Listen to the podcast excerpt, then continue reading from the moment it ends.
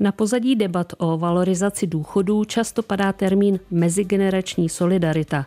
Obhájci změny systému valorizace poukazují na to, že jedinou skupinou, které byl růst životních nákladů do značné míry kompenzován, jsou právě seniori. Průměrný důchod se dnes blíží 50% průměrné hrubé mzdy. Na druhou stranu rodičovský příspěvek a další sociální dávky pravidelné valorizaci nepodléhají je ohrožena mezigenerační solidarita jako jeden ze základních kamenů nejen sociálního systému. I o tom budeme dnes mluvit. Hezký den přeje Patricie Polanská. Souvislosti plus.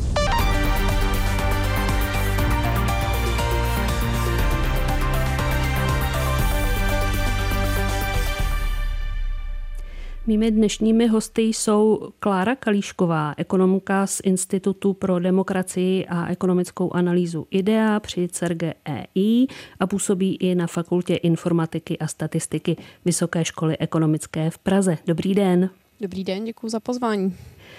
Socioložka Lucie Vidovičová z katedry sociologie Masarykovy univerzity Brno a Výzkumného ústavu práce a sociálních věcí. I vám dobrý den do Brna. Dobrý den. A se mnou ve studiu je Tomáš Samek, lingvistický antropolog z Pedagogické fakulty Univerzity Karlovy. Dobrý den i vám. Dobrý den. Tak eh, na úvod jedna společná otázka pro všechny. Co z vašeho pohledu dnes znamená mezigenerační solidarita? Má to nějaký obsah, to sousloví, je to, nebo je to nějaká mm, kategorie, která mm, nemá příliš eh, velký dopad eh, do společenských vztahů nebo veřejného prostoru, nebo jak, jakkoliv to nazveme. Paní Vidovičová. Z mého pohledu tu mezigenerační solidaritu nebo mezigenerační smír, výměnu, žijeme každý z nás každý den, pokud jsme součástí nějaké rodiny. A ten eh, mezigenerační vlastně spolupráce může mít spoustu různých forem. Vy jste na začátku mluvila hlavně třeba o té finanční, jak tam se jistě ještě dostaneme, ale uh, skutečně ten smír je něco, co, bez čeho bychom jako společnost nemohli existovat. Stejně jako s konflikty, které ovšem uh, jsou nějakým způsobem funkční, můžeme je řešit a posouvají nás dál. Jiná uh, úroveň je potom ta společenská, kde Bohužel seniori jsou často stavěni do jakési opozice vůči ostatním generacím, eh, kde ale jsou ve formě takového nebo v pozici obětního beránka. Já už jsem taky kdysi říkala, že eh, někdy máme pocit, jak kdyby seniori mohli za všechno špatné v naší společnosti, včetně globálního oteplování. A tahle ta jako negativní mlha, která eh, kolem té starší generace je, potom přispívá k tomu, že máme tendenci mluvit i o té mezigenerační válce. Hmm. Co pro lingvistického antropologa znamená mezigenerační solidarita? Pro mě mezigenerační solidarita znamená především schopnost, aby se ty dvě, nebo aby se ta starší a ty mladší generace dokázaly mezi sebou domluvit. To znamená schopnost nalézání nějakého společného jazyka, komunikačního kódu. A za druhé bych k tomu možná dodal, že si myslím, že je, je správné hovořit o mezigenerační solidaritě, tak jak to tady zaznělo, jako o důležitém faktoru.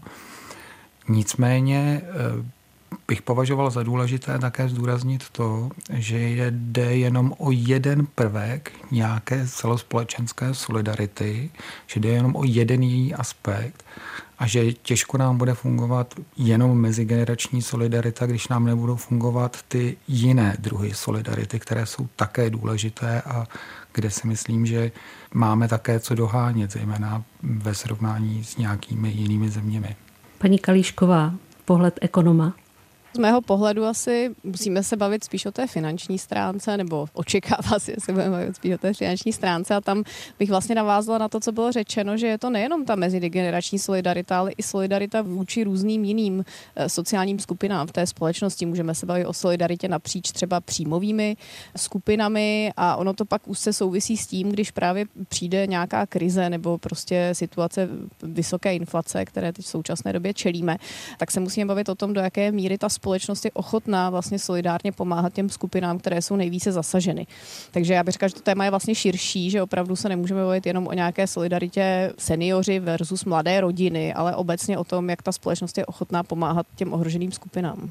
Přijde mi, že dřív eh, na tom do značné míry byla postavena společnost jako taková, to znamená základem rodina s velkým zjednodušením.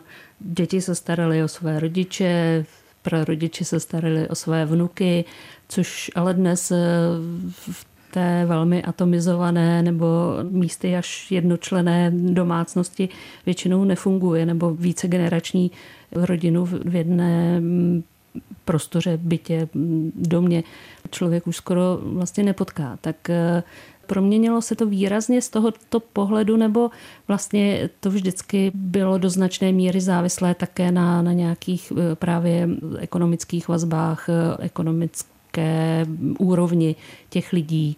Paní Vědovičová. Já bych řekla, že ta změna je, eh, a teď nevím, jak to správně použít, jako kvantitativní, nikoli kvalitativní, protože těch forem soužití, jak jste naznačila, je v dnešní společnosti možná o něco víc, ale je to s otazníkem, protože my nezřídka vnímáme tu historii takovým pohledem těch zpráv, které z té historie máme, ale ty neodrážejí úplně to, co vlastně bylo dřív ve společnosti. Třeba bychom mohli považovat, že eh, takzvané patchworkové rodiny je něco, co vzniklo až teďka, protože prostě máme vysokou třeba míru rozvodovosti nebo se rozpadají páry, ale zároveň eh, prostě v historických dobách zdrojem toho rozpadu byla dřívější úmrtí, takže ty rodiny, které byly slepované, jako by moje děti, tvoje děti, existovaly taky. A t- zároveň já mám pocit, že uh, žijeme i v takovém mýtu, že jako dřív uh, to bylo lepší, ale uh, i tady máme různé indicie, a možná kolegové o tom budou vědět ještě víc, že možná dneska žijeme v tom zlatém věku seniorské generace, protože e, i Michel Foucault, francouzský filozof, vlastně psal o, o tom, jak to vypadalo v chudobincích, starobincích. Máme zprávy z českého venkova, jak to bylo na výměncích, kdy ta mladá generace je, jako jedva čekala, aby ty starší už odešli a oni mohli převzít ten grunt. Takže ty hmm. Eh, konflikty si myslím, že eh, je něco jako hluboce antropologicky v nás zakořeněno a že to není dneska nic nového pod sluncem a zároveň si myslím, že ani ta naše sociologická data nepoukazují na to, že by nějak eh, výrazně rostly ty konflikty jenom proto, že třeba bydlíme od sebe nějak jako vzdáleněji. Jo. Na druhou stranu, a to pan kolega hezky naznačil, úplně fascinující výzkum pro mě dělali kolegyně z jednoho našeho projektu, který se zabýval osamělostí, mezinárodní eh, data jsme sbírali a tam eh, oni dokázali Eh, prokázat, že v společnosti, které na té obecné úrovni mají tu nízkou eh, úroveň důvěry, což si myslím, že je jedna z takových těch hlubokých indikátorů nějakého toho smíru, tak mají mnohem větší podíl osamělých lidí. A to je pro mě ten důkaz toho, že skutečně taková ta společenská v vozovkách blbá nálada nebo, nebo nějaké ty celospolečenské změny mají velmi silný dopad nebo mohou mít silný do, dopad do těch individuálních eh, lidských životů. Tomáš Samek přikyvoval. Mně se velmi líbilo to, co tady zaznělo. Právě, že se tady, že kolegyně zmínila ten mýtus, že dřív to bylo lepší, protože zejména s pojmem rodiny, který často bývá jako ideologizován v nějakých politických půdkách, se dějí takové ne vždycky jako seriózní věci v té veřejné debatě. A eh, ano, eh, za prvé jako antropolog bych cítím potřebu zdůraznit, že eh, vlastně celý pojem rodina je takový, eh, že není kulturně univerzální v tom smyslu, že by si pod tím všechny ve všech kulturách představovali to stejné, ale on není ani transhistoricky univerzální. To znamená, že to, co byla rodina u nás ještě před pár generacemi, je něco vlastně poměrně dost jiného, než to, co si pod tím představujeme dnes. A my míváme sklon nejenom u rodiny, ale u tohle pojmu to je zvlášť, si eh, tu minulost opravdu jako idealizovat. Ale pravda je, že nějaká větší eh, soudržnost třeba v dříve na našem území v těch rodinách mohla fungovat, ale jako čím byla vykoupená, že? Byla vykoupená eh, tím, že ta rodina mnohem víc fungovala jako integrální ekonomická jednotka, z které bylo velmi těžké se odtrhnout prostě proto, že ten, kdo by z ní odešel, tak by taky možná ekonomicky nepřežil. Jo? Čili chceme-li svobodu, a my jsme se rozhodli proto, že chceme žít ve svobodné společnosti, tak eh, musíme počítat i s takovými jevy, které tu svobodu nezbytně doprovázejí. Nicméně, když se tedy přidržíme té solidarity mezi generacemi, tak eh, se o ní začalo mluvit eh, přesně v okamžiku, kdy se začalo mluvit o valorizaci eh, důchodů, nebo přesněji o tom, že je nutné zpomalit ten systém nebo změnit celý ten eh, vzoreček, protože vlastně přišla eh, událost, kterou nikdo nečekal zřejmě v té době, kdy se konstruoval tedy velmi vysoká inflace a eh, samozřejmě předtím energetická krize a, a podobné další věci. Není to vlastně až nehezké, že se o tom mluví de facto opět jenom v souvislosti s penězi? Určitě je důležité, že se o tom mluví, ale máte asi kus pravdy v tom, že na tom něco hezkého není. A hezkého právě ten pojem je používán politicky. Jo? Teď se najednou vytáhne mezigenerační solidarita, ale zrovna tak by se mohlo mluvit jak tady zdůraznila kolegyně Kalíšková o solidaritě napříč příjmovými skupinami, jako úplně stejným právem a jako velkým právem. A ku podivu se mluví jako právě o tom podtypu solidarity, který se hodí k prosazování určitých politických diskurzů.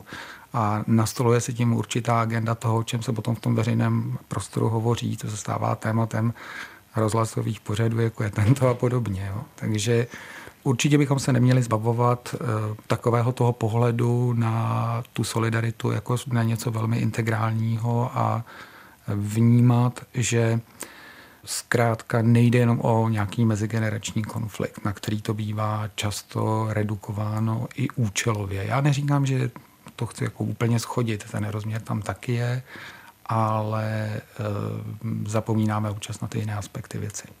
Paní Kalíšková, jako ekonomku překvapuje vás to, že eh, právě ta debata o valorizaci důchodů vede až vlastně k této diskuzi? Tak eh, do jisté míry samozřejmě nepřekvapuje, tak samozřejmě pokud chcete prosadit nějaké politicky nepopulární opatření, jako je snížení valorizací důchodů, tak potřebujete přijít s nějakými argumenty. Takže to, že se vlastně tady vytahuje ten argument mezigenerační solidarity a hovoří se o tom, že tady máme třeba nějaké jiné dávky, prostě formu třeba podpory mladých rodin, nějaké dávky státní sociální podpory, kde žádné pravidelné valorizace nejsou. A tím pádem ta jejich reálná hodnota na rozdíl teda od těch důchodů vlastně velmi výrazně klesá a vytváří se tam opravdu jako reálně nějaká propast mezi tím, jakým způsobem se s tou inflací mohou vyrovnávat eh, seniori, kterým jsou ty důchody navyšovány podle inflace a třeba jakým způsobem se s tou situací mohou vyrovnávat eh, mladé rodiny nebo třeba třeba matky samoživitelky, které třeba v současné chvíli prostě jejich jediným příjmem je rodičovský příspěvek, který valorizován není pravidelně. A pokud nám teda výrazně naroste inflace, tak ale ta matka samoživitelka nedostane více peněz, tak to samozřejmě jakoby vytváří nějakou propast. Je asi trochu logické, že se tady jakoby eh, tohleto téma otvírá, ale myslím, že ten argument by určitě neměl jít tou cestou té mezigenerační solidarity, měl být spíš tou cestou prostě nějaké té společenské solidarity a nastavení prostě toho sociálního systému, jestli si myslíme, že eh, máme všem těm skupinám vlastně v těchto těch složitých eh, podmínkách pomáhat stejně. Ono totiž pak tady vytváříme, že jo, právě možná zbytečné jakoby třenice v té společnosti mluvíme o tom, že ty seniori nejsou solidární s těmi mladými rodinami, pokud se bouří prostě tomu, že se budou méně valorizovat důchody, ale ono často je to třeba úplně obráceně. Často naopak eh, ty generace si pomáhají a prostě když zůstane matko samoživitelka doma a má živit dítě z rodičovského příspěvku, tak nastoupí v úvozovkách ti její třeba rodiče nebo prarodiče toho dítěte z druhé strany a začnou jí pomáhat i vlastně z toho svého důchodu, aby ta rodina mohla fungovat. Jo. Takže tady vlastně nemůžeme říkat, že ty seniori jako jakoby tu mezigenerační solidaritu neprojevují, protože oni často projevují jenom na jiné úplně úrovni. A to, že do jisté míry oni jakoby bojují za to, aby měli ty svoje důchody valorizované, je taky naprosto logické, ale spíš se pojďme jakoby bavit o tom, jestli ten systém je dobře nastavený i někde jinde, hmm. jestli ten systém valorizací důchodů je dobře nastavený, jestli máme dobře nastavený systém nebo spíš neexistující systém valorizací třeba těch eh, dávek státní sociální podpory, jestli tohle je správně. Tomáš Samek se hlásí ještě? Já bych tomu dodal jenom jednu větu, která vlastně nějakým způsobem schrnuje část toho, co tady právě zaznělo. Že to, že redukujeme eh, ten diskurs solidarity na mezigenerační solidaritu, je do jisté míry výrazem velmi nesolidárního způsobu uchopení celé té problematiky. Já jsem se vlastně chtěla zeptat, eh, trošku jste mi nahrál, zabýváte se právě řečí, společenskou soudržností, komunikací, vlastně jak to spolu souvisí, tak eh, to je to, co shledáváte na celé té situaci zajímavé, že vlastně to ukazuje to, že tedy mluvíme o solidaritě, ale zároveň tedy z pozic velmi nesolidárních? Zase to nevyznělo nějak moc vyhroceně. Jo? Já bych se jenom vlastně podepsal pod to, co tady již jako zaznělo, že je samozřejmé, že když se nějaký politický aktér snaží něco v tom veřejném prostoru eh, nebo potom právně prosadit, tak je logické, že si k tomu vybírá ty argumenty, které se mu hodí. Ale je, jako je docela zajímavé eh, sledovat, jak eh, velmi snadno, relativně, česká média tu argumentaci přebírají poměrně nekriticky. Velmi často slyšíme právě to, že důchodci jsou jediná skupina, která jaksi nedoplácela na tu inflaci, ale už méně často se třeba dozvídáme to, že ta inflace samotná, jak by kolegyně ekonomka určitě řekla fundovaněji než já, není jevem, který je nějak jako příjmově neutrální v tom smyslu, že by zasahoval všechny příjmové skupiny stejným způsobem a zasahuje disproporčně víc ty skupiny chudší, mezi které ty důchodci patří. Takže jestliže se loni eh, průměrný důchod zvedl 18%, tak, jak jsem se dočetl eh, v tisku, eh, naopak průměrná domácnost u důchodců zaznamenala tu inflaci 21%. Takže striktně to ani tam neplatí ten argument a to, když jenom bereme ta průměrná čísla, že kdybychom to ještě víc jak se rozkalibrovali, tak by ten statement byl ještě daleko diferencovanější a ještě by ta situace se ukázala jako komplexnější a složitější ve skutečnosti. Ale ani v tom vlastně jednoduchém tvrzení, že důchodci jsou jediní, kdo na to nedoplatil, není jako úplně docela pravda. No. Klára Kalíšková chce něco dodat? Nemůžu než souhlasit. E, určitě je to tak. Důchodci obecně patří do těch jakoby, skupin s nižšími příjmy a my víme samozřejmě, že ta inflace na ně dopadá jakoby větší měrou. A to je samozřejmě strašně důležité a je pravda, že v těch médiích jakoby diskuze na téma nějaké právě té solidarity třeba napříč těmi příjmovými skupinami, protože samozřejmě vysokopříjmoví e, tu inflaci pocítí, ale zdaleka ji nepocítí, tak jako lidé s nižšími příjmy, tak vlastně tahle ta témata se tady příliš neotvírají. Takže jakoby do jisté míry je určitě dobře, že u těch důchodců došlo k velkým valorizacím a spíš se pojďme jakoby bavit ne o tom, jestli to bylo špatně, nebo jestli vlastně by, jako, jakoby jsme, čem, když, vlastně i když vlastně vůbec se otvírá to, eh, ta, to téma té solidarity, tak trochu jakoby to vyvolává takový dojem, jako pojďme, pojďme jim jako sebrat a pojďme dávat jako někoho, někomu dalšímu, ale spíš si pojďme říct, jestli jsme nezapomněli na nějaké další skupiny. Ale samozřejmě s tím souvisí i jako obecnější otázka a to, jestli celý ten systém, tak jak je vlastně nastaven, tak jestli je zase udržitelný. Jestli jakoby, tak jak bychom chtěli solidárně teda přidávat různým skupinám prostě v téhle situaci vysoké inflace, tak jestli jsme schopni to z něčeho zaplatit a z čeho. Ale to už jakoby asi otvírám uh, jako další debatu. Přesně tak. Posloucháte Souvislosti Plus. Diskuzi, která vnáší do problémů jasno. Poslechněte si je také na webu plus.rozhlas.cz, v aplikaci Můj rozhlas a v dalších podcastových aplikacích. Mými hosty jsou dál ekonomka Klára Klíšková, socioložka Lucie Vidovičová a lingvistický antropolog Tomáš Samek. Paní Vidovičová, já tentokrát začnu u vás.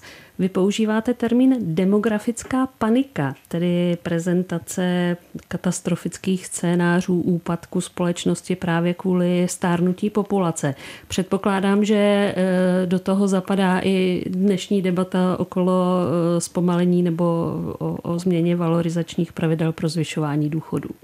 Velkou měrou a byť samozřejmě zase necháváme teďka bokem veškeré ty potřeby, jako který ten stát má, aby to financoval a podobně, ale ještě teda musím doplnit, že mě demografové opravili, že nikoliv demografická panika, ale panika z demografie. Tak eh, ta čeština má takové záludnosti, ale přijde mě vlastně fascinující, jak jsme se o tom bavili a vlastně zaznělo, že to je takový ten argument, který se hodí. Zatím je ten čistý prostě ageismus, a taková ta, ta ideologie, že ten věk je vlastně to nejjednodušší, nejrychlejší eh, kdy můžeme nějakou tu v uvozovkách oběť si v té společnosti vyhlédnout. A pro mě je úplně, jak jsem říkala, fascinující vlastně, jak se to cyklicky vrací. A když právě byly první nějaké demografické prognózy, které se začaly brát v uvozovkách vážně právě z toho ohledu, že to se třeba stane neufinancovatelným a tuhle tu debatu už jenom za moji 20-letou kariéru nevedeme poprvé.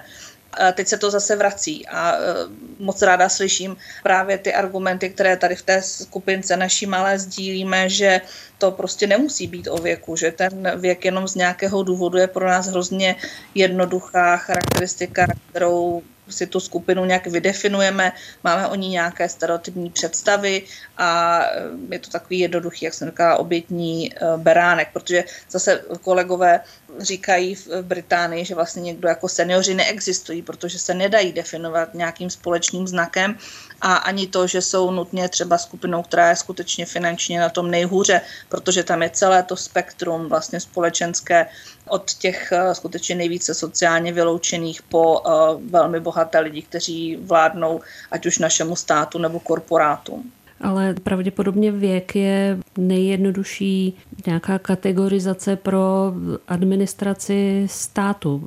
Je to tak?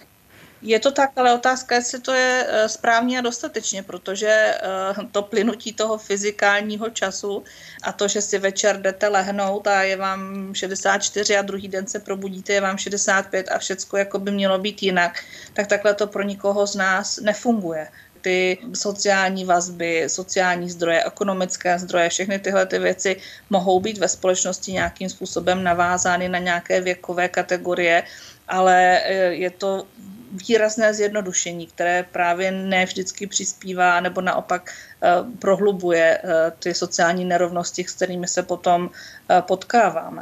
Paní Kališková, obejde se stát bez nějakého takového pomocného nebo nechci, aby to vyznělo ošklivě, ale třídícího kritéria, jako je například věk. No, tak to by byla opravdu velká reforma důchodového systému. Eh, my čekáme teda na velkou reformu důchodového systému už asi 20 let. Eh, jak tady bylo zmíněno, my víme, že ty demografické predikce nejsou dobré, že nás čekají velké problémy zhruba za těch 15-20 let a, a ta reforma nepřichází. Tak tohle by byla opravdu velmi radikální reforma, pokud bychom řekli, že vůbec vlastně nebude fungovat něco jako věk, věk odchodu do důchodu. Já si v tuhle chvíli neumím představit, že něco takového by se stalo.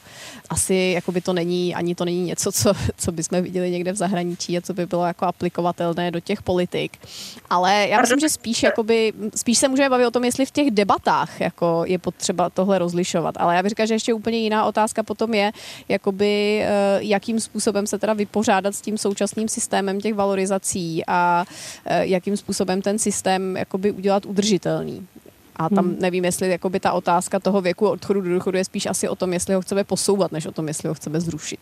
Eh, paní Vidovičová, jestli jsem dobře Já slyšela. Jsem, skočila jsem do řeči, protože jsem právě chtěla říct, samozřejmě jsou na světě státy, které uh, nemají tak pevný tu hranici uh, odchodu do uh, penze a zároveň nemusíme se bavit o zrušení, ale třeba nějakém rozvolnění což je věc, která souvisí právě třeba i s prodlužováním naděje dožití a zatím, byť mhm. teda jsme měli eh, problém ve formě covidu, tak zatím ta naděje dožití, i včetně naděje dožití ve zdraví, které samozřejmě je velmi subjektivním indikátorem, ale eh, to zdraví se nám také eh, trošku zlepšuje a je nutné uvažovat o tom, že ten trh práce je jenom jednou částí našeho života a že eh, bychom mohli třeba uvažovat právě o té větší dynamičnosti toho odchodu.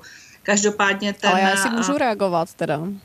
Určitě tady bych chtěla určitě jako souhlasit, protože to vlastně souvisí i s něčem, co se eh, právě debatuje, si myslím hodně, když se, když se bavíme o reformách důchodového systému. A to je rozvolnění eh, ve smyslu toho, že právě přesně jak jste zmínila, ono to není tak, že ten člověk by se probudil a jako úderem prostě v 65. narozenin třeba, tak prostě by najednou z něj byl jako důchodce, který nemůže vstát a jít eh, do práce. A tohle je samozřejmě strašně individuální a i v zahraničí je naprosto běžné, že to není tak, že by ten člověk jakoby úderem toho času, kdy má třeba možnost si požádat o ten důchod, tak by vlastně přestal úplně pracovat. A my eh, i proto, abychom ten systém prostě do budoucna mohli udělat nějakým způsobem udržitelný, tak eh, myslím, že by bylo skvělé právě do něj zavést jakoby větší flexibilitu a víc se jakoby bavit o tom, jestli jsou tady nějaké skupiny lidí, kteří jsou třeba schopni prostě pracovat do vyššího věku a eh, pak naopak skupiny, které třeba nejsou schopné nebo ochotné pracovat do vyššího věku? A jak s tím můžeme v tom systému pracovat, jak nám tohle může pomoct k tomu, aby ten systém prostě byl udržitelnější? A jak můžeme ty lidi taky motivovat samozřejmě k tomu, aby tohle dělali, protože pokud je nebudeme motivovat, tak eh, většina těch lidí prostě odejde z toho pracovního trhu eh, tak brzy, jak jen může. Eh, paní Vidovičová, ale my jsme vám zkoušeli také do řeči, tak jestli chcete doříct. Já jsem ráda, že to takhle bylo hezky zaokrouženo. Pan Samek. Já bych tomu rád ještě dodal, jestli můžu, protože je výborné, že tady zazněla ta zmínka o ageismu a není to úplně v našem prostředí běžně ve veřejnosti používaný termín, tak se asi sluší ho nějak stručně vysvětlit. Ageismem se zkrátka rozumí nějaké předsudečné chování vůči určité věkové skupině. Nemusí to být jenom ti nejstarší, naopak to mohou být předsudky, které mají ti starší vůči těm mladším a tak dále. To je to, co se obecně rozumí ageismem. A my se tady dneska bavíme o některých věcech, které se v českém veřejném prostoru diskutují. Ale pak jsou tady jako věci, se kterými my jako Česko máme problém a ve veřejném prostoru se nediskutují vůbec, nebo já jsem aspoň takovou debatu nezaznamenal. Jedním z těch problémů je, že v mezinárodním srovnání se různé země liší v různých mírách nějakých diskriminačních praktik, které jsou zkrátka rozšířené v té které zemi. Žádná země není ideální, to víme, ale co je zajímavé, co se málo ví a co by se myslím teda zrovna jako v médiích jako dost řešit mělo, ale neřeší se vůbec, je, že my patříme k evropské špičce v tom ageismu právě. Že předsudky dané věkem nebo respektive předsudky vůči nějakým skupinám vymezeným věkově patří k u nás k těm nejhorším v Evropské unii a my to ani o sobě nevíme. A to by se jako řešit mělo možná víc než účelové poukazování na mezigenerační solidaritu, protože kde jí brát, když je tady tak velký ageismus. Já to tady vlastně mám napsáno i na paní Vidovičovou, protože vy se uh, ageismem nebo diskriminací kvůli věku také zabýváte uh, profesně, tak uh, chtěla jsem se zeptat, podle vás je dokonce častější než diskriminace kvůli pohlaví. Tak eh, jak vy to vnímáte? Projevuje se to třeba i do té debaty o tom důchodovém systému. Typicky prostě dosáhli jste důchodového věku, máte nárok na důchod, společnost vás do něj v mnoha ohledech i sama posílá bez ohledu na to, jak se ten konkrétní člověk cítí nebo jak by chtěl třeba pokračovat ještě dál. Je to, je to něco, co spolu jako do značné míry souvisí? Určitě se to v tom projevuje. Z těch našich výzkumů to vyplývá, že, že skutečně věková diskriminace je mnohem častější než diskriminace na základě pohlaví a právě když srovnáme jako dynamiku těch dvou eh, debat, tak eh, je velmi vlastně nesrovnatelná. A je to trošku dané tím, nebo proč si to vysvětluji, že se tomu ještě nevěnuje taková pozornost, je právě pořád ta dynamika. Tam vlastně se to na rozdíl od toho pohlaví nebo etnicity, tak ten náš věk se pořád mění, je to asi jako obtížně uchopitelné a je velmi obtížné definovat ten uh, opozitní pol v tom smyslu, co je společnost bez ageismu. Jestli je to ta společnost, ve které věk neexistuje, tak jak třeba uh, to debatuje třeba ve Spojených státech, anebo je to společnost, která věk naopak eh, velmi vyzdvihuje a eh, jako má to prostě něco, na co je hrdá, eh, že je člověk určitého věku a, a vlastně je, je to součást teda nějaké identity. Takže v tomhle smyslu je to velmi obtížné to rozhodnout a vystavit vlastně nějaký boj proti ageismu. A právě na trhu práce je to vlastně nejčastěji sledovaný problém, nebo ten trh práce je to, kde ten ageismus máme nejlépe zmapovaný. A samozřejmě to vstupuje vstupuje právě do těch debat, protože trh práce je samozřejmě s, s tím penzijním systémem velmi úzce propojen, zrovna tak jako ta otázka toho zdraví. Takže uh, ty možnosti, jakým způsobem ošetřit ten věk v té společnosti, jak se chováme k lidem v určitého věku, uh, by nepochybně mohla přispět právě i k tomu většímu mezigeneračnímu smíru, už jenom i z toho titulu, že tak, jak žijeme v té věkově segregované společnosti, vlastně ne, nejde o to asi očekávat od každé té skupiny to stejné, ale naopak vnímat to, že každá ta skupina nese nějakou jinou expertízu a že vlastně to propojení je něco, co, co nám přináší ty výhody třeba právě pro ten pracovní trh. A potom i tedy by to přesně mohlo vést i k tomu rozvolnění odchodu do penze. Ale ten věk je zatím něco, čeho se asi jen tak nezbavíme a v tu chvíli ten eh, ageismus tady s námi ještě nějakou dobu asi bude.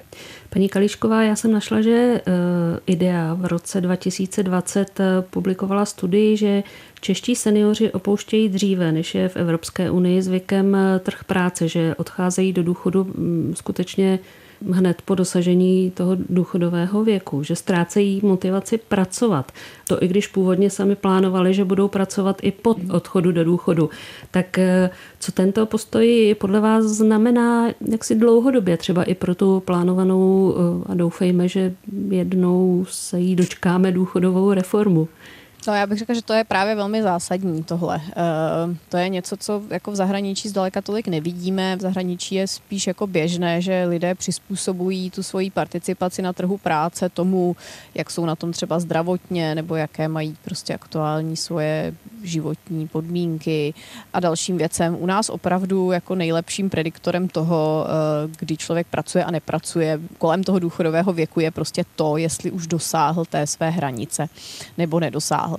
Je to samozřejmě jakoby otázka, proč to tak je. Jeden jakoby z důvodů, a to samozřejmě ne každý uslyší rád, ale je to prostě proto, že máme ty, ty důchody relativně štědré v tom mezinárodním srovnání, takže jakoby v úvozovkách eh, hodně těch důchodců si jakoby může dovolit eh, odejít z toho pracovního trhu.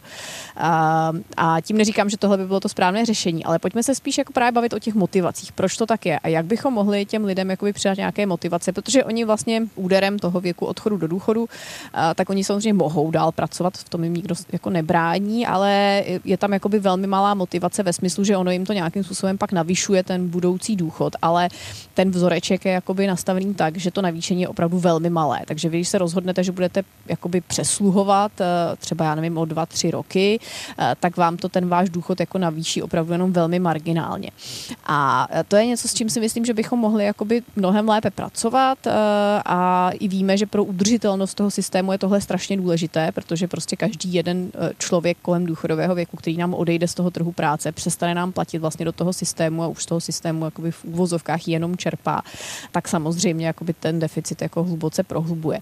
A ten jakoby důchodový systém bohužel do toho velkého deficitu e, míří, to prostě je demografický fakt a e, někdy za těch 15-20 let se prostě tam budeme potýkat e, s deficitem kolem 5% HDP, což v tuhle chvíli je víc, než máme prostě deficit státního rozpočtu ročně. Takže opravdu jako jsou to velká čísla, nebude to jakoby jednoduché řešení. A těch kroků budeme muset určitě udělat víc, abychom byli schopni prostě uh, tuhle tu díru v úvozovkách jakoby zacelit. Ale myslím, že tohle je jeden, uh, jakoby jedna z věcí, kde je prostor jakoby v tom systému něco udělat. Uh, ty lidi prostě motivovat, aby neodcházeli z toho trhu práce, aspoň pokud mohou a prostě fyzicky uh, je to pro ně možné, aby prostě neodcházeli z toho trhu práce a pracovali i po dosažení toho důchodového věku. Ale častá námitka, že lidé 50, 55 plus, dejme tomu, vlastně přestávají být zajímavý pro eh, trh práce, že jsou neviditelní, že sami ty společnosti třeba nutí ty lidi, aby odešli do důchodu, protože mají pocit, že už nepotřebují Paní Vidovičová, setkáváte se s tím, nebo mění se tato pozice nějak? Máte pocit, že se to zlepšuje třeba? Eh, bohužel ne o mnoho.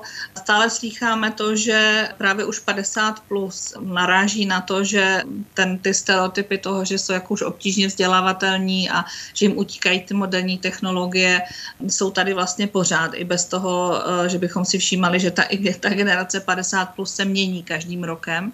A, a to je jeden ještě taky z důležitých aspektů, na který se snažím opakovaně upozorňovat, že ty důchodci budoucnosti nebo poživatelé penzí budoucnosti jsou prostě úplně jiná generace než současní seniori. A to je další velký nešvar, které v té současné debatě vnímám a, a osobně mi to velmi vadí, protože ta černá budoucnost, která jako vysaje ten náš rozpočet, tak to jsem prostě já Jo, a ten um, zároveň jako se to svaluje ten, ten problém mě jakoby na uh, moje rodiče, na současné seniory. Takže to si myslím, že je potřeba striktně rozlišovat, že potřebujeme nějak ošetřit současnou skupinu seniorů a nějak pracovat s hodnotami, uh, motivacemi, zdravím, uh, rodinou situací, partnerskou situací jako současných prostě čtyřicátníků který přijdou najednou do toho 50 plus a bude jim ze všech možných stran naznačováno, že už jsou za zenitem. Takže ty propojené nádoby v tomhle bohužel fungují stále. Těžko říct, jako jak s tím pracovat, protože se to zdá být problémem bez ohledu na to, jak je ta situace na trhu práce. Spousta firm tedy eh, mluví o tom, že jim chybí zaměstnanci a že si začínají jakoby všímat těch starších, kteří jsou třeba loajálnější a podobně ale nenutně se to projevuje a máme takové jako anekdotické svědectví o tom, že, že třeba někdo nebyl schopen jako najít zaměstnání a ve chvíli, kdy přišel teda na OSVČ, tak se o ty jeho služby mohly poprat, jak kdyby to skutečně bylo jenom daný nějakým tím stereotypem, prostě máš nějaký věk, tak tě nebudeme zaměstnávat. Můžu k tomu něco dodat? Můžu jenom já bych taky pak reagovala. Děkuji. Tak já dám přednost dámě. Klára Kalíšková. Tak já myslím, že tohle je hrozně důležitá otázka. Jakoby pokud chceme, aby ti lidé na tom trhu práce zůstávali déle, tak jestli jakoby budou mít problém nebo nebudou mít problém za to zaměstnání. Ale já myslím, že tady musíme pracovat i s očekáváními těch zaměstnavatelů.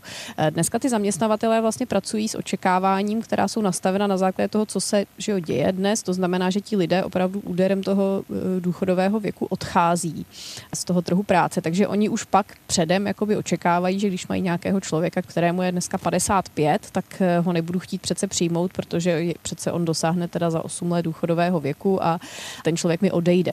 A tam je potřeba tyhle ty očekávání nabourat. To znamená, je potřeba jako pracovat i jako obecně vlastně s tou jako společenskou normou toho, že není standardní, aby ten člověk úderem svého důchodového věku odešel z trhu práce. A myslím, že tím jakoby se dá hodně uh, snížit a jakoby pracovat i s tohletou diskriminací. Ono je to velmi podobné vlastně tomu, když pracujeme uh, vlastně s uh, rodiči na rodičovské dovolené nebo prostě s matkami, které odchází na mateřskou dovolenou, tak v zahraničí je prostě naprosto běžné, že ty zaměstnavatelé s nimi jako komunikují po celou dobu toho mateřství, kdy jsou doma a čekají jakoby na ten jejich návrat na trh práce. U nás pořád jako často vlastně se setkáváme s tím, že oni se s nimi jakoby rozloučí a řeknou dřív, než za tři roky my tě prostě neuvidíme, pokud budeš mít další dítě, tak za šest let. A zase potřeba jakoby tady měnit, měnit ta očekávání, jo, protože tohle všechno jakoby nám pak samozřejmě způsobuje nějakou diskriminaci, jako třeba například mladých žen na trhu práce, protože ty zaměstnavatele jakoby očekávají, že ta žena na šest let odejde. Přesně tak, jestli k tomu ještě můžu dodat něco, co to vlastně jenom potvrzuje. Jo? Ten pracovní trh to není nějaká nadosobní přírodní nutnost, která je nám údělem a s kterou nemůžeme nic dělat, nýbrž je to nějaký eh, ekonomický a sociokulturní produkt, který můžeme celou řadu parametrů ovlivňovat. A jenom jako konkrétní příklad bych uvedl proč víc u nás nerozvíjet to, v čem jsme zjevně velmi pozadu za vyspělými zeměmi, a to je kultura částečných úvazků. A najednou, jakoby zázrakem, se to netýká jenom těch starších lidí, ale zde, zde, zde i zaznělo, tak třeba eh, samoživitelek nebo žen vracejících se z mateřské dovolené a tak dále.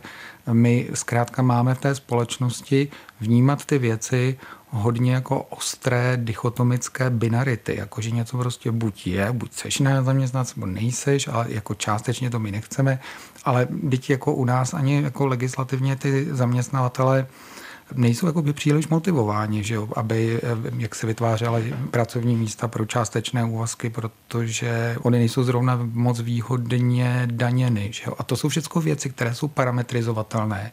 Lze je měnit, a tam nám trošku ta vůle chybí a my se spíš bavíme v časti o jiných věcech. No. Ano, e, debata o kratších pracovních úvazcích to by vydalo na několik dalších pořadů. A, a prolíná se nám e, tady led, led s jakým tématem. Ale já bych se tady s dovolením vrátila e, přece jenom a položila bych tady tu velmi jednoduchou otázku ke složitému problému podle Českého statistického úřadu budou v roce 2050 tvořit zhruba třetinu populace lidé nad 65 let. Dnes jsou to zhruba 2 miliony, 21% obyvatel. Tak, jak to tedy je s tou ufinancovatelností důchodového systému? Paní Kalíšková. Prostě čistě z tohohle toho důvodu těch jako demografických změn, které jste teďka přednesla, tak my se dostaneme zhruba za těch 15 až 20 let eh, v tom důchodovém systému do deficitu, který odpovídá, já jsem říkala, těch jako zhruba 5% hrubého domácího produktu, což prostě v dnešních cenách jsme někde na 350 až 400 miliardách korun ročně. Což je jako obrovské číslo a, a to bude to, co nám jakoby bude chybět v tom systému. To znamená to, co budeme muset jakoby někde najít, pokud si nebudeme chtít každoročně těch 400 miliard půjčovat, eh, což samozřejmě dlouhodobě úplně není udržitelné to bychom velmi uh, rychle mohli jako začít tu cestu uh, Řecka a to asi nechceme. Takže se musíme jakoby bavit o tom, uh, jakým způsobem tenhle ten obrovský deficit snížit. A já myslím, že to je otázka, která určitě nemá jenom jednu odpověď. Už proto, že těch prostě 350 miliard je opravdu velká částka, jakoby pro nějaké jako srovnání, tak třeba dneska, jakoby, když se bavíme třeba jako o té mezigenerační solidaritě, tak prostě na rodičovský příspěvek ročně vydáváme 33 miliard tak to je desetina toho. Takže i kdybychom jako úplně zrušili rodičovský příspěvek a přestali bychom jako dávat peníze prostě rodinám s malými dětmi, tak máme jako desetinu té částky, která nám bude chybět.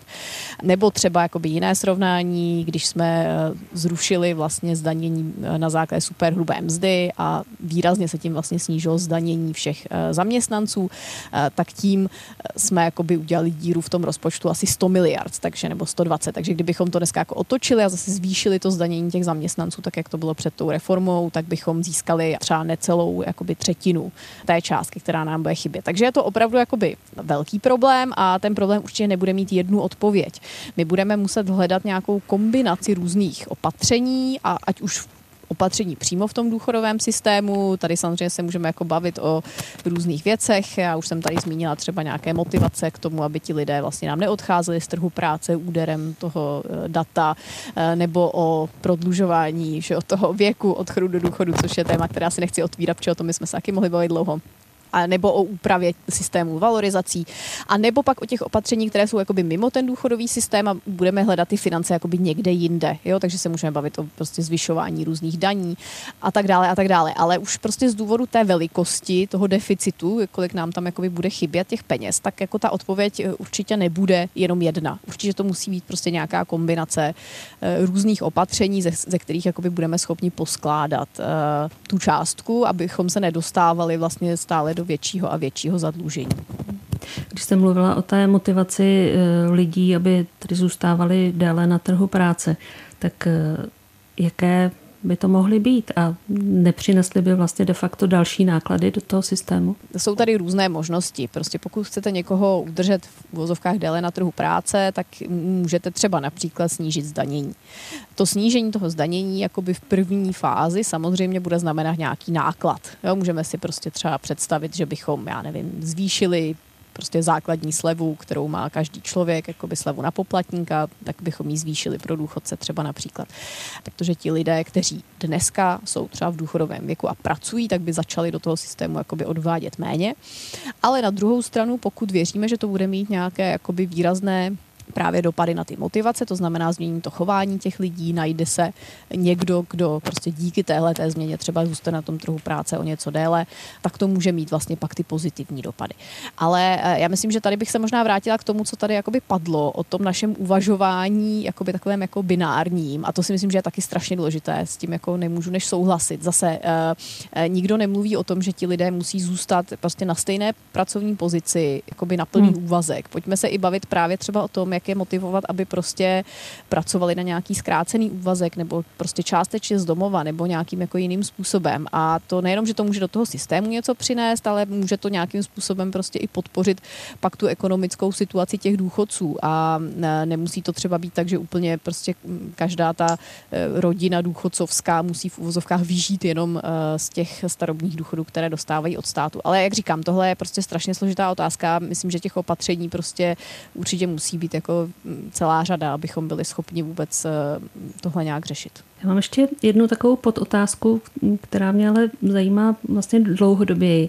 Z vašich zkušeností chápou lidé, jak funguje důchodový systém, tedy ve smyslu, že ti, kteří platí eh, sociální pojištění, tak neplatí na důchody sobě, ale generacím předcházejícím a není tady možná jeden z důvodů nějakého nepochopení vzájemného? Není to vidět, ale pokyvuji hlavou. Já myslím, že to je jeden z velkých jakoby, problémů, že eh, ten systém jakoby, v tomhle směru lidé často vůbec nechápou. Mají jakoby, pocit, že oni si přece platili, vlastně do toho systému odvedli že nějakou částku. Vidíte to, že i na té výplatnici, kolik tam posíláte a vlastně nějakým způsobem často čekají, že ta částka přece na ně čeká, že jo, když oni jakoby, přijdou do toho důchodu. Ale přesně jak jste zmínila, my prostě máme systém, systém eh, takzvaný pay as you go, to znamená dnešní eh, zaměstnanci vlastně platí na ty dnešní důchodce a až vy jednou půjdete do důchodu, tak na vás budou platit právě eh, ti lidé, kteří budou aktuálně v tom produktivním věku, což právě pak vytváří tyhle ty v uvozovkách problémy způsobené různými demografickými výkyvy. Takže to je podle mě jedna věc, která často není jakoby dobře pochopená, že ti lidé jakoby si připadají, že je tady nějaká nespravedlnost, protože přece já jsem tam něco odvedl, tak teď musím tu stejnou částku jakoby dostat zpátky. To je jakoby jedna věc, ale myslím, že obecně jakoby u nás je problém eh, v tom, že dochází i k tomu nepochopení, že vlastně lidé často ani nepřemýšlí nad tím, že jakoby když eh, dosáhnou toho důchodového věku, takže by nemuseli jakoby odejít do důchodu ve smyslu prostě odejít z toho pracovního trhu. Jo. Je to zase i podobné u těch rodičů na té rodičovské dovolené, prostě buď a nebo. Buď jsem doma a starám se o dítě, nebo jsem jakoby na tom pracovním trhu. A to je podle mě jakoby obrovská škoda, že i odevřít jakoby víc tu debatu o tom, že ten systém eh, vlastně nemusí být takhle úplně binární, protože on jakoby striktně není. On nikomu nezakazuje, aby pracoval, ale eh, lidé často vlastně ani tuhle tu jakoby možnost nezvažují možná. Hmm. Paní Vidovičová, máte stejnou zkušenost, že ti lidé vlastně ten systém úplně nevnímají tak, jak eh, funguje opravdu? On je eh, obecně velmi obtížný a určitě souhlasím s tím, eh, co paní kolegyně říkala.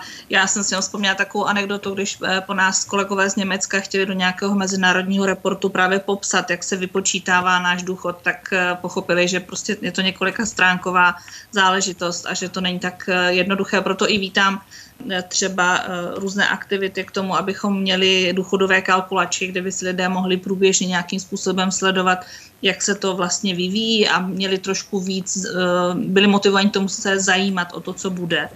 Zároveň eh, je důležité, když se bavíme o té demografii, tak možná ještě říct, že to, to vlastně ty chybějící poplatníci, o kterých se tady bavíme, jsou ty děti, které jsme neměli jo? A že to má všecko v tomhle smyslu souvisí se vším.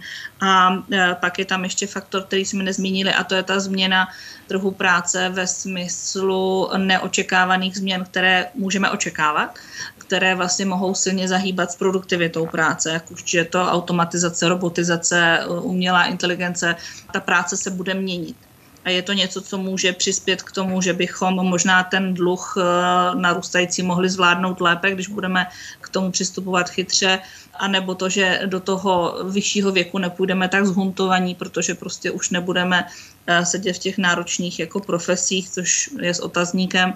Ta řešení je nutné jakoby sebrat z nejrůznějších koutů celého toho systému a vrací nás to vlastně na ten začátek, kdy jsme si mi řekli všichni tady, jak sedíme, že vůbec nechápeme, proč je ta celá debata rámovaná otázkou mezigenerační solidarity, jak kdyby ty seniori prostě nechtěli být eh, solidární, nebo je to na ně házeno. Když mi tady jako všichni prostě ta, eh, ta odborná eh, veřejnost prostě ví, že to je jako velmi komplexní a že je to systém, který má nějaké body vstupu a výstupu, s kterým se dá pracovat. Mě napadá, že je možná trochu paradoxní, že ta současná zrušená debata okolo výše červnové valorizace vlastně vyplývá z toho, že růst důchodů je navázán na nějaký automatický vzoreček, nějaký automatický výpočet ale nikdo vlastně nepředpokládal, že tedy dojde k tomu eh, obrovskému výkyvu mm, inflace směrem nahoru, takže to se také ukazuje jako neúplně šťastné. Tak eh, je to čistě jednorázový výkyv, eh, chyba nastavení, nebo máme opravdu nějakou systémovou chybu, mm, paní Kališková? No já myslím, že to vlastně hodně souvisí s tím, co tady říkala kolegyně přede mnou, že ten vzorec je jakoby natolik složitý, že v téhle Právě. republice by se možná jako na, na prstech jedné ruky dalo spočítat počet lidí, kteří vám ho jako jsou schopni dobře vysvětlit. Jo. A to je podle mě ono, že vlastně eh, dlouho nikoho ani nenapadlo, že vlastně ten vzorec je složitý a eh, všechny ty modelace, které se vždycky dělaly, všechny takové ty predikce toho, jak ten systém jakoby bude do budoucna vypadat, tak se vždycky dělaly na takové té jakoby v úvozovkách standardní ekonomické situaci. Máme dvouprocentní inflaci a 3% nezaměstnanost a rostou nám prostě mzdy e, podobnou měrou jako inflace, ale to prostě není jakoby, jak vidíme teda v posledních letech, není to vždycky ta realita. A tady teprve v té realitě bohužel se nám ukázalo, že ten vzorec teda pro tenhle typ e, jakoby situace, kdy máme obrovský růst inflace a ten růst těch mest e, jako velmi zaostává za ním, tak ten vzorec opravdu jako není, není dobře nastaven. A je podle mě velká škoda, že vlastně se tam nenašla vůle k tomu, abychom tu revizi toho vzorce jakoby udělali trochu dřív a vyhnuli se těmhle těm debatám hmm. o nějakém mimořádném snížení valorizací, protože to samozřejmě jako vyvolává otázky, že o nějaké nespravedlnosti, tak máme nějaký systém, teď ho vlastně nechceme ale aplikovat, protože zjistíme, že nefunguje dobře, tak proč jsme ho teda nezměnili, proč jsme to nezjistili dřív. Ale myslím, že jakoby to spíš poukázalo nějakou vadu eh, v tom systému a do doufejme, že to otevřelo jakoby nějakou debatu do budoucna a doufejme, že ta debata jakoby povede k nějakému možná lepšímu vzorečku, který bude nejenom jakoby pochopitelnější pro třeba i širší veřejnost, ale bude i víc jakoby odolný nějakým jako nestandardním podmínkám. Rozhodnutí o tom, kam stát pošle peníze, které vybere do rozpočtu, je jistě ekonomické, ale určitě bude také o výsostně politické rozhodnutí tak z tohoto úhlu pohledu, co politici dluží společnosti, pokud jde o důchodový systém, nějakou možná větší míru komunikace, pane Samku? Nerozumíme si, nechá, nechápeme, co vlastně je účel celého toho systému? Určitě, já si nedroufám eh, mluvit eh, jako někdo, kdo umí číst motivace těch druhých, to znamená ve všech politiků, ale eh, jak si jevově viděno, my nedokážeme dostatečně inkluzivně komunikovat napříč všemi těmi různými skupinami, které se samozřejmě dynamicky mění v té společnosti, ale přesto nějak objektivně existují. Netýká se to jenom těch věkových kategorií, jak zde bylo, bylo zde zmíněno.